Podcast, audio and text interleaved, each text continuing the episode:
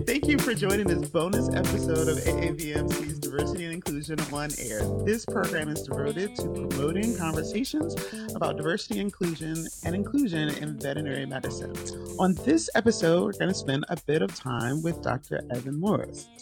Evan is a veterinarian uh, working in Cleveland, Ohio. He's a good friend of mine, so this should be a real hoot. Uh, he's a 1968 graduate of Tuskegee School of Veterinary Medicine and has been practicing in the Cleveland area for 50, 48 almost 50 years. Almost 50 years. So, in this episode, he'll talk about his time being a veterinarian, a freedom fighter, a lifelong student, and a wonderful, wonderful friend and colleague. So, this episode was filmed uh, in his clinic in Warrensville, Ohio.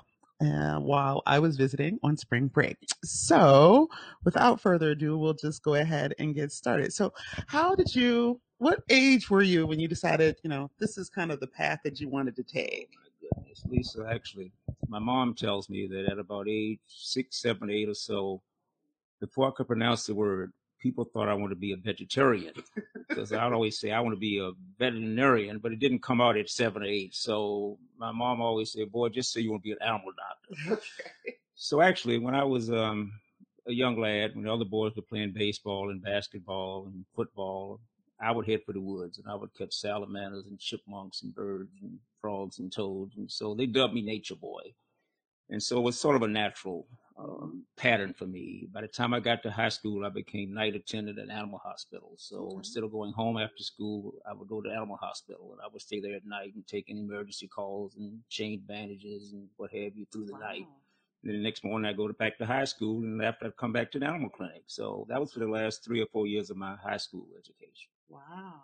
So, uh, uh, Dr. Morris is also a Richmond native, where we're both from Richmond. Home so, girl. home girl. Home girl.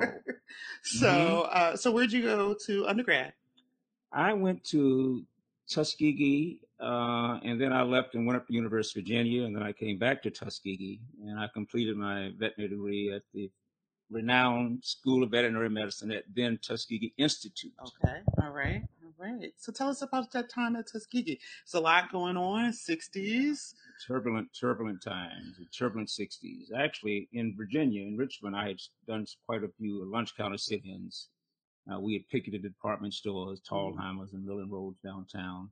And so by the time I got to uh, Tuskegee, I was uh, sort of a, an activist. Um, I came with my green army jacket and Levi's and sandals.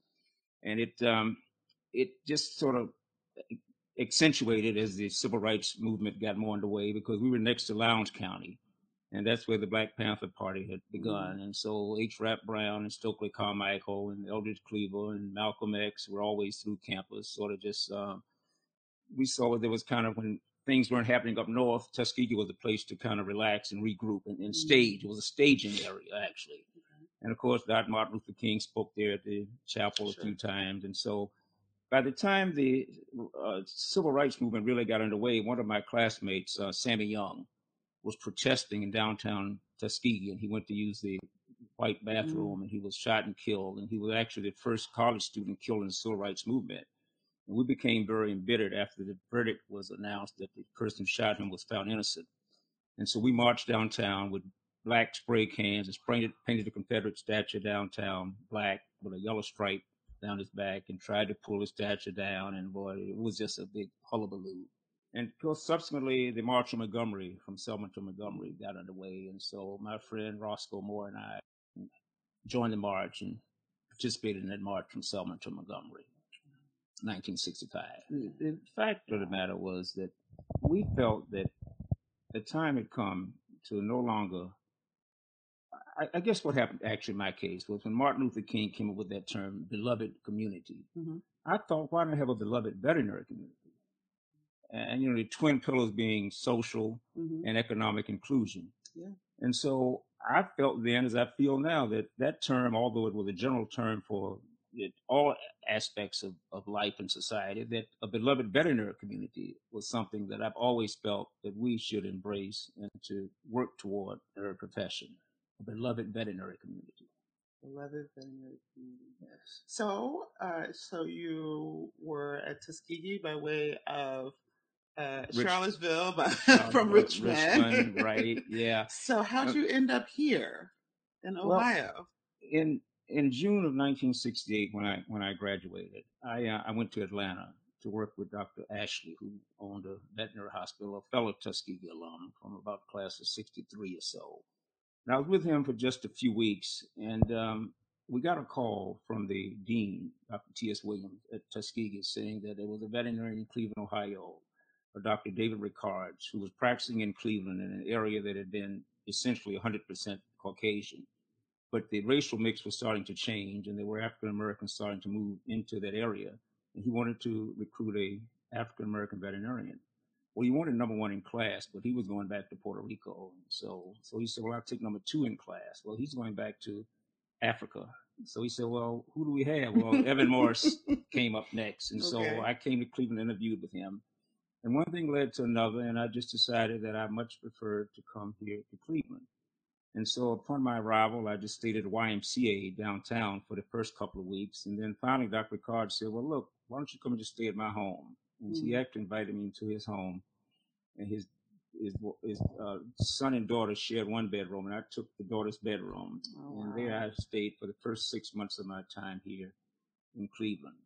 Well, at that time, there had never been an integrated veterinary practice in Cleveland. I think I was probably the second or so African American veterinarian in the state of Ohio. Wow. And so the new, local newspapers picked up on this. There were big newspaper articles, the Cleveland Plain Dealer, the Sun Press. So subsequently, the African American clientele in Cleveland started coming more and more in mass to this animal hospital. It was actually a, a business case for diversity long before that term was even coined Mm-hmm. because in the four years I was there, the clientele actually became more predominantly African American than Caucasian. So that one thing led to another. And he's now 91 years of age, and we continue to have just the most warm, intimate relationship. We talk almost daily. Uh, we consult on cases, and uh, it's just been a, just a wonderful, wonderful relationship. Dr. David Ricards. Truly, he is a visionary. He was certainly a visionary at that time to kind of think about the changing demographics of the city and how he could meet that need. Um, he, I know I've heard him talk a bit about that. Um, what is the, you know, how did that, I mean, how did he think about that? Well, you know, he was interviewed early on by the uh, the Afro American Mhm. newspaper called him and said, "We understand you uh, have an African American veterinarian there practicing you in Cleveland." He said, "Well, can you explain to us?" This was the the uh, journalist from the Afro American Uh-huh. paper. He said, "Can you explain to us why you picked the African American veterinarian?" He said, "Well, I don't consider people by race; they all belong to the human race." Mhm. And so, with that criteria in mind, he just he's just a, a humanist and a, just a all encompassing, wide thinking, global oriented uh, individual who just made a place for me, and I'm eternally grateful for that. So, what was it like? I mean, you saw the clientele change, Oh, but what was goodness. what were what was Um, those first few years like before you Well, opened your own just practice? tell you a couple of incidents that Okay. might sort of let you know what happened. One of my first few days in Cleveland, um, we um, we had waiting room. We entered from the rear, so the client would come in from the exam room, Mhm. a a waiting room to exam room, and the doctor would come in from the back. So we had a client in one of the exam rooms, and I was told to go in because it was the next appointment.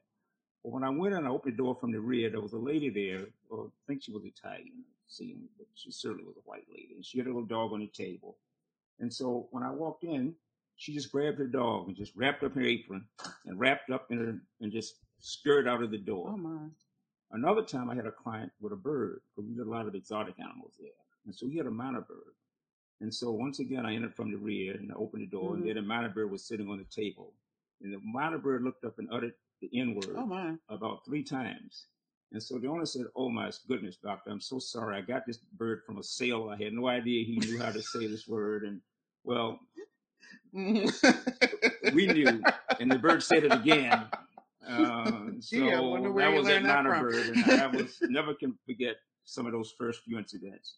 I had an Austin Healey 3000 sports car I had brought up with me from Mhm. Alabama, and I came in one night, and the top was just was sliced, and there was a swimming pool behind the the uh, shopping center where we worked, and the N word was just every evening when I go to my car. Mm. Um, That's Yeah. what I had to deal with. Those- This was in 1968. So, Mm. but Dr. Ricard supported me through all of these things, and eventually I ended up becoming a member of the Cleveland Academy of Veterinary Medicine, which was essentially um, closed to Yeah. minorities. And over the years, uh, I eventually came from being just a member, and 10 years later, I became president of the Cleveland Academy of Veterinary Medicine. Really speaks to the importance of um, sponsorship, mentoring, friendship, and uh, good business practice too. All, all of the above. Yeah. Yes. Yeah. All of the above. So when did you open this clinic? I opened this hospital where we sit today on June 5th, 1972.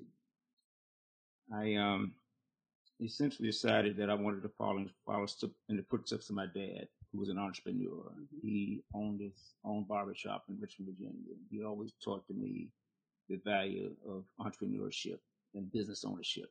And so, um, over Dr. Ricard's plea to remain with him and to form a permanent entity Mhm. together, I struck it on my own and came out and opened this hospital, in, as I said, in 1972.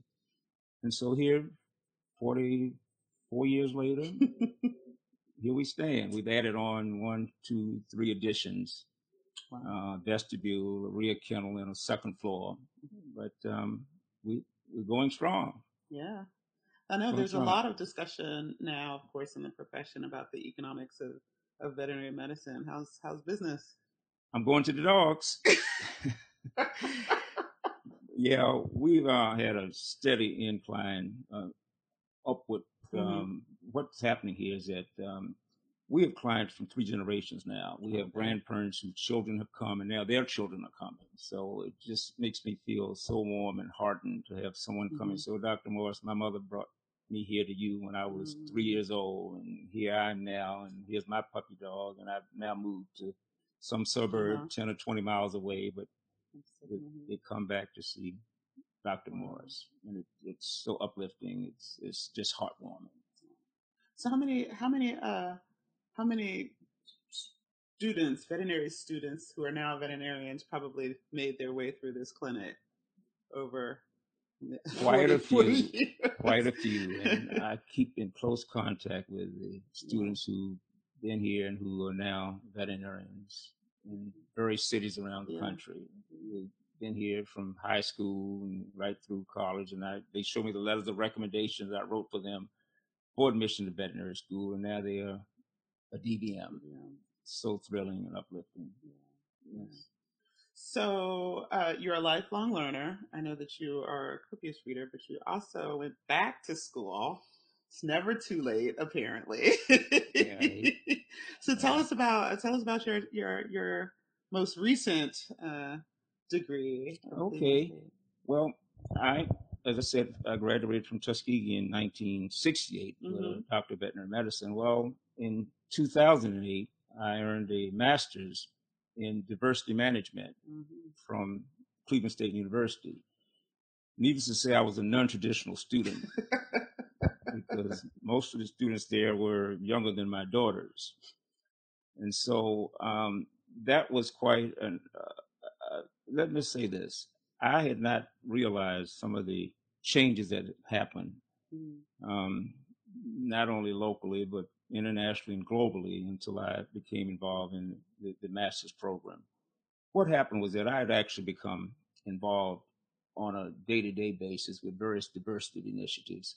I had become the chairman of the task force on diversity for the Ohio Veterinary Medical Association.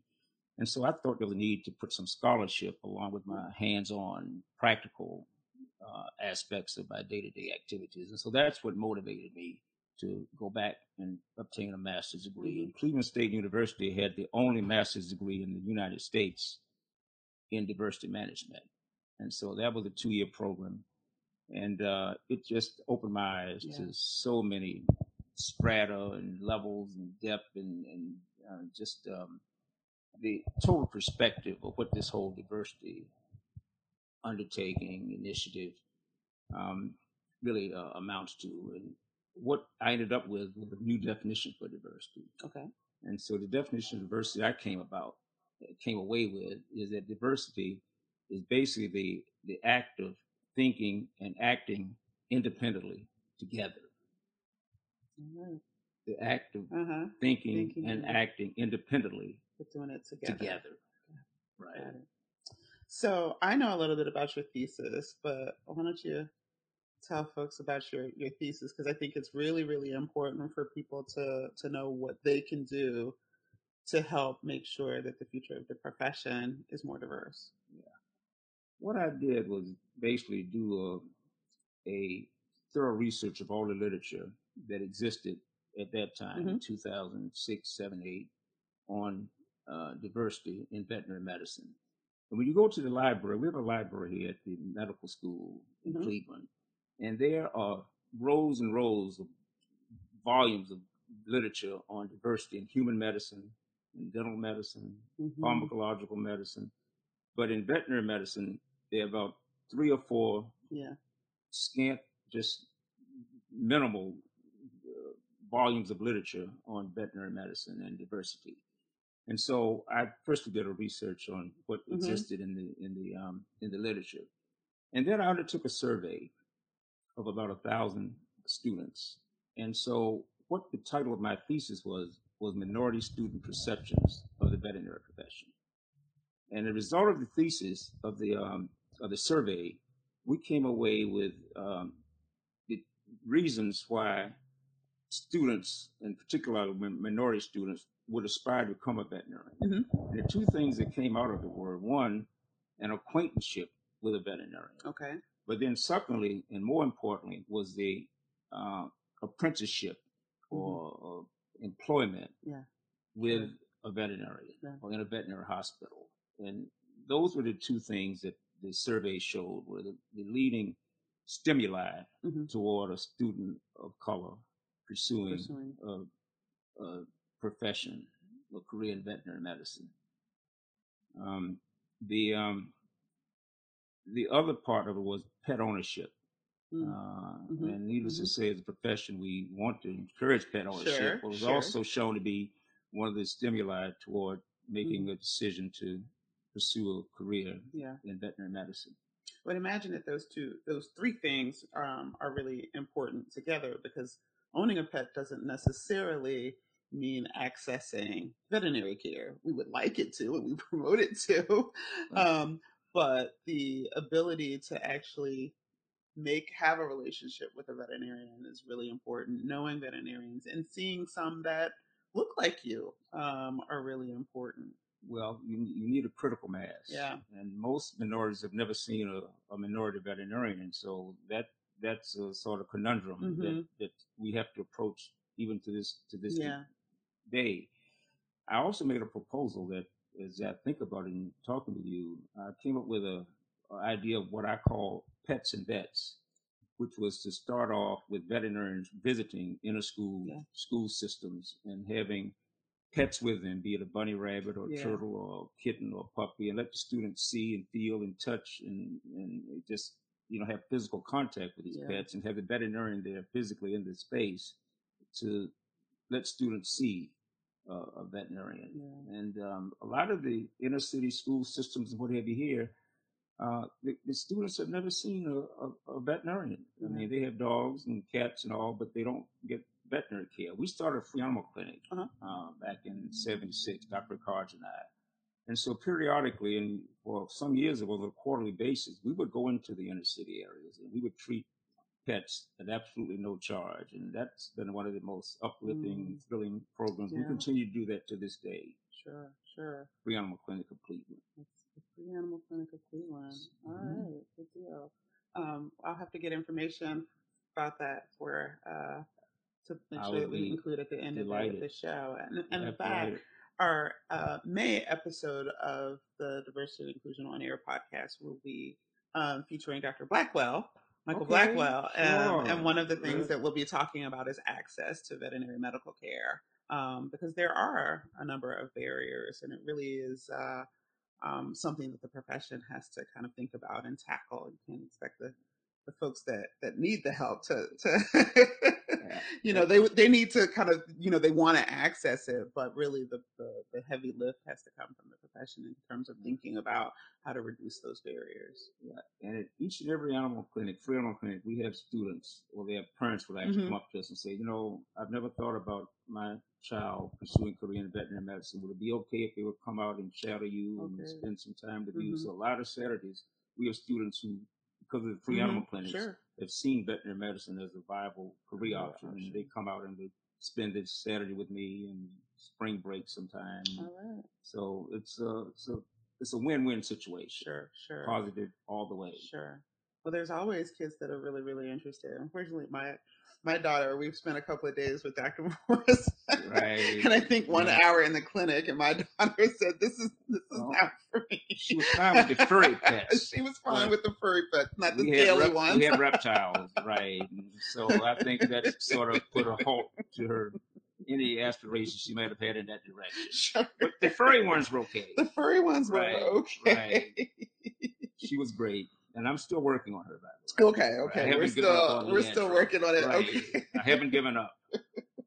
So tell us now, um, and and kind of looking back over all of these years and looking forward, why is diversity and inclusion important? In Well, the fact of the matter is, this country is undergoing a profound and uh, just a revolutionary change in the racial makeup. And, you know, statistics show that probably around 2040, depending on what survey you look at, certainly by 2050, this country will be majority people of color. Mhm. And the statistics in the veterinary profession now, I mean, they're just a woeful inadequacy of veterinarians of color. I mean, I think probably the latest statistical analysis that I saw was about nine out of ten veterinarians are. Uh, maybe it's changed a little by now, Yeah. but probably you know upward to 85, 90 percent of the profession is white, and with the population shift changing now, in order to render culturally appropriate veterinary care, we need to have people of color Mhm. in the profession because um, if you're going to have a profession that is, I mean, as I see it right now, two percent minority in the population of people of color, uh, African Americans, you know, twelve percent or Yeah. so. There's a, there's a disparity in numbers, and uh, I just think the profession should be open, inclusive. There should be uh, sisterhood and brotherhood in veterinary medicine at all levels and respects. Let's talk a bit about what we mean by um, culturally relevant or sensitive care, because I think that that kind of um, trips people up in kind of understanding. I think that um, many people kind of potentially understand um, what that means in human health, but Mhm. they don't necessarily make the connection in um, in animal medicine. So, can we talk a little bit about Sure, mean by that? sure. I mean, for instance, we, we have a client who come in and say, um, um, say a Hispanic uh, Okay. client will come in. Well, they have a sort of a, a family uh, approach to Mhm. uh, presenting pet. So, and rather than talking to one family member, in the waiting room, you may have four, five, or six family members. And so there's a give and take where I'm talking to one family member, but pretty soon I have to bring in the whole family and we have to sit down and have, because that's just the, the, the manner that Yeah. they're culturally that they're accustomed to making decisions. Yeah. And so, I mean, those things, and then of course we get African American, Mhm. we have to be, you know, culturally appropriate Yeah, sure. in our recommendations and our care Sure. and the, the things that we render toward the pet. Yeah. We have to bear in mind the owner's culture. Sure.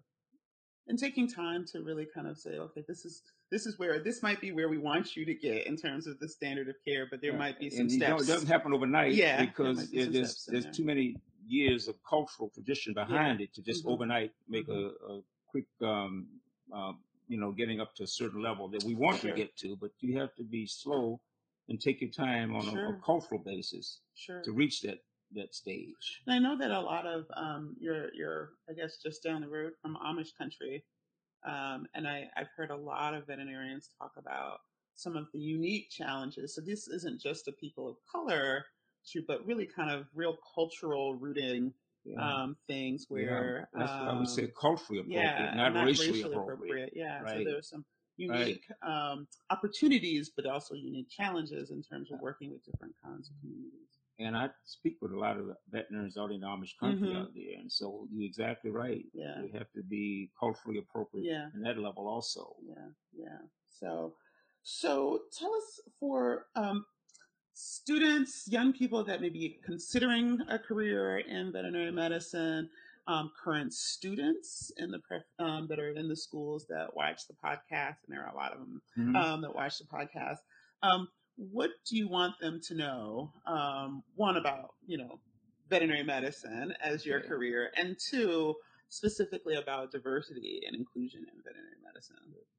I want them to know that I, along with many other veterinarians, and I'm not saying specifically me, but we know what it's like to be an outsider, and we know that that there is. Let's just say that it's not an unreachable goal to become a veterinarian, and I never thought I would be able to become a veterinarian. I mean, coming from a sort of a, a inner city area in Richmond, Virginia, where you know we we were uh, third floor apartment, and you know my mother's a domestic worker, my father's a barber, and not having any wherewithal, you know, um, to to aspire toward becoming a veterinarian. If I was able to make it, these students by Mhm. pulling themselves up by their own bootstrap and getting the commitment and the, the, the strength and the pers- perseverance and the, the drive and motivation to do it, it it's it's an attainable it's an attainable goal. Mm. I mean, we all get here on bridges built by others, Sure. and I hope that I can be a bridge to have others cross to come into profession just as, Sure. as I was able to do.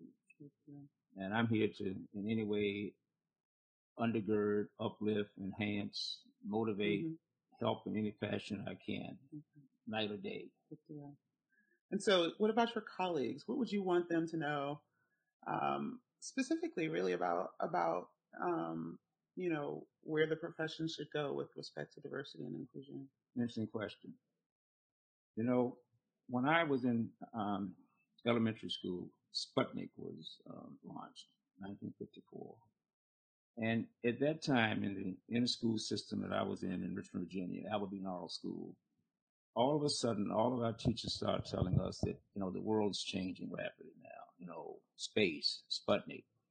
And that we, as people of color here, we have to join this revolutionary changes undertaking, but that it's incumbent on us that there's going to be a double standard we'll be facing, and that we have to conduct ourselves with the utmost in excellence and to be just a bit higher than the other Mhm. classes of people because we're going to be judged on a double standard. And so we always have to be, you know, if we're going to get 98 on a test, you know, let's take it up to 99, 100, because, you know, you have to be better than. Mhm. And so that's always been a motivating force with me. Um, excellence. And so my colleagues here in the Cleveland area, the, the veterinarians, they watch me and they know that the quality of medicine that I practice uh, is on a level with any professional practice here, not only in Cleveland, but anywhere in the United States, because we have a high standard, a Mhm. high standard of excellence. And I'm truly a Tuskegee veterinarian. And we were motivated and trained there to be the utmost in professionalism, excellence, and highest quality of veterinary medicine. Mhm. Yeah. Wonderful. Parting words. What do you want the world to know? You know, my dad always told me, and he only went to about the eighth grade or so. And uh, he had a barber shop in the country. In fact, there's his barber chair we're looking at there. But he always told me uh, a motto, and many, many, many times he repeated it. And it, it's held me on a, a high level and kept me sustained all of these years. He always said to me, Boy, start where you are, use what you have, do what you can.